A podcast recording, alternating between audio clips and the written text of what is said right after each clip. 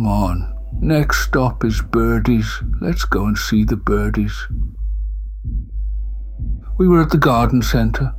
Mum with me labouring behind post cafe and soft play. Why didn't you want to play today? Why didn't you play? Just five minutes today and you didn't want to play after that. I wanted to tell her I was 18 months, so couldn't really comprehend the words, sentiment, or tone, let alone think and explain my own whimsies. But it seemed pointless, so I opted for a series of high pitched whines as Ma drew nearer, eventually grabbing my arm closer to elbow than hand, tighter than expected. Father was in the Model Y window down, puffing on a pipe. It's jolly quick, this thing, needlessly so. Crazy acceleration, I guess, for the sorts that micromanage their time, maximize their potential. Perhaps St. Peter has an app now and we all arrive with QR codes. None of this was to anyone. He'd probably been at it since he dropped us off and clearly hadn't gone anywhere, but then it wasn't his car. If a door is open, then it's an opportunity, and if it's an actual door, you can triple that potential, he'd said when he spotted the seemingly abandoned car. His luck was impeccable again, eye-rollingly so. Discharging his wiry frame from the seat and sauntering towards us, he grabbed my other arm to allow Mar and him to swing me all the way to our Austin A40 a few vehicles up as the true owner appeared from within the rows of shrubbery for sale by the packs of compost at the exit. A good day, father exclaimed to the universe. Did you see the birdies?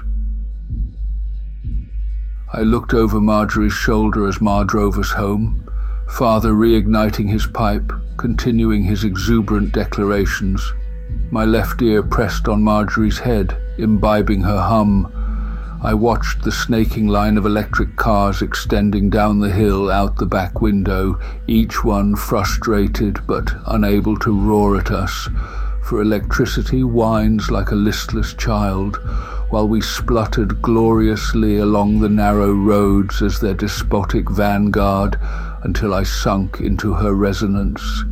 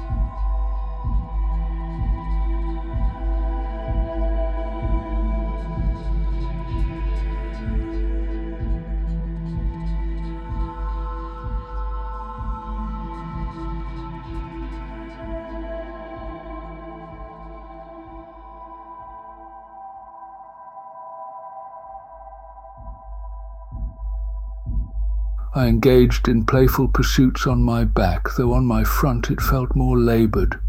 This sufficed until my interests, along with a newfound verticality, shifted toward learning how hard materiality really was. My towering frame, for I towered over my buddies, Mr. Snugglechops, my soft lionesque pig creature sidekick, along with the bugs I pursued and collected both in and outdoors. This towering frame swayed, stomped, but felt as though skipping over carpeted lands, grass, tile, all now crumpled into layers of time. Father bent down from his safe space on the sofa. Do you worry about conceptual existence? he asked me, patting my head as I looked up, mulching rusk into paste to later smear in with the grouting and plug sockets.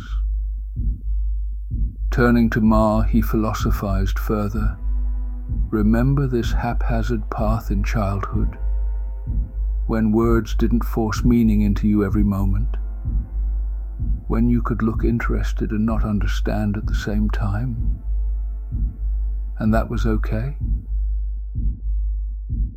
My mother looked at him in a way I came to recognize from my own interactions with her as understanding but not interested, a look she often carried when confronted with superficial attempts at connectivity.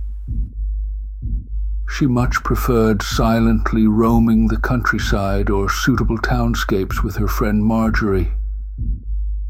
Together over vast expanses of roads in any weather or season, striding along without pause and certainly no falling into anything as desperate as chat. The odd knowing look, sure, a pointing finger, a tap on the shoulder. That was more than enough, even too much by their later standards of communication. For as long as I could remember, which was not very long as I recall, Marjorie had lived in the shed situated at the bottom of the garden, on the opposite side to where our garden gate led to the allotments behind. It was more than a shed to the eye, a small brick outhouse, possibly a former external pantry or washroom, but was forever known as that, the shed, even with Marjorie inhabiting. Pa had done some superficial work to keep it watertight as well as fixing the guttering and adding a lean-to with a basin and toilet, the shower a watering can with a rope mechanism enlisting a branch from one of the apple trees, a cubicle fashioned from fencing. Marjorie of the gentle hum, Marjorie with her all-embracing arms, that inaudible laugh driving her infatigable patience. The shed, oh, the shed, as much Marjorie as her body, that Dutch door, it was always open in some combination. But surely it couldn't have been. Yet, yes, I remember every glance out my window before bed, sometimes even on waking in the night after too much black currant squash at dinner, the top half a constant rectangle of flickering candlelight.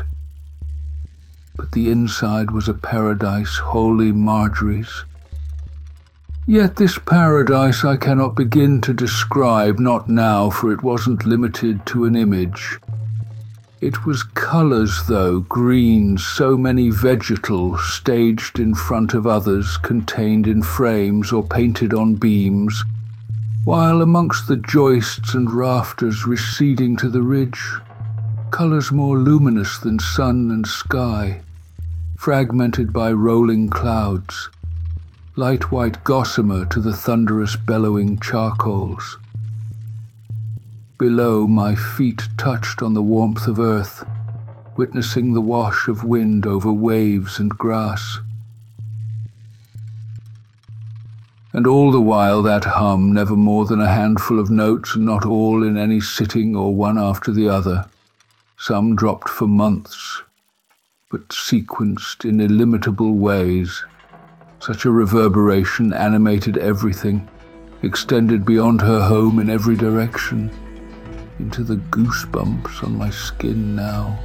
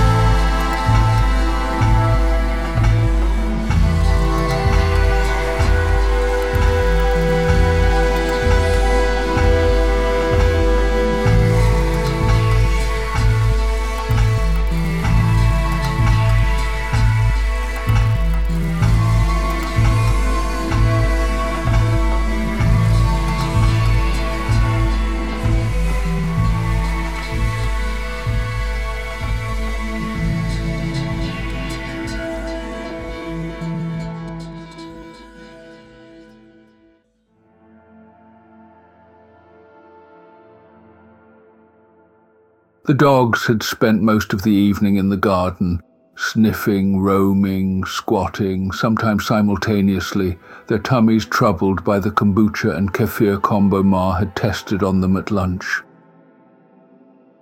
I think it's fine. Some banana too. It's soluble fiber. I turned to the open back door, a gesture to the dog's plight, straightening my neck, clamping my lips shut, scowling to bring the whole face into play. The gut biome is another brain, my favorite one. The brain you can fill regularly with culinary delights from all over the world. This, she held the spoon up to my scrunched eyes, is part of your MOT and service, and their stomachs, she pointed to the dogs, are expressing gratitude.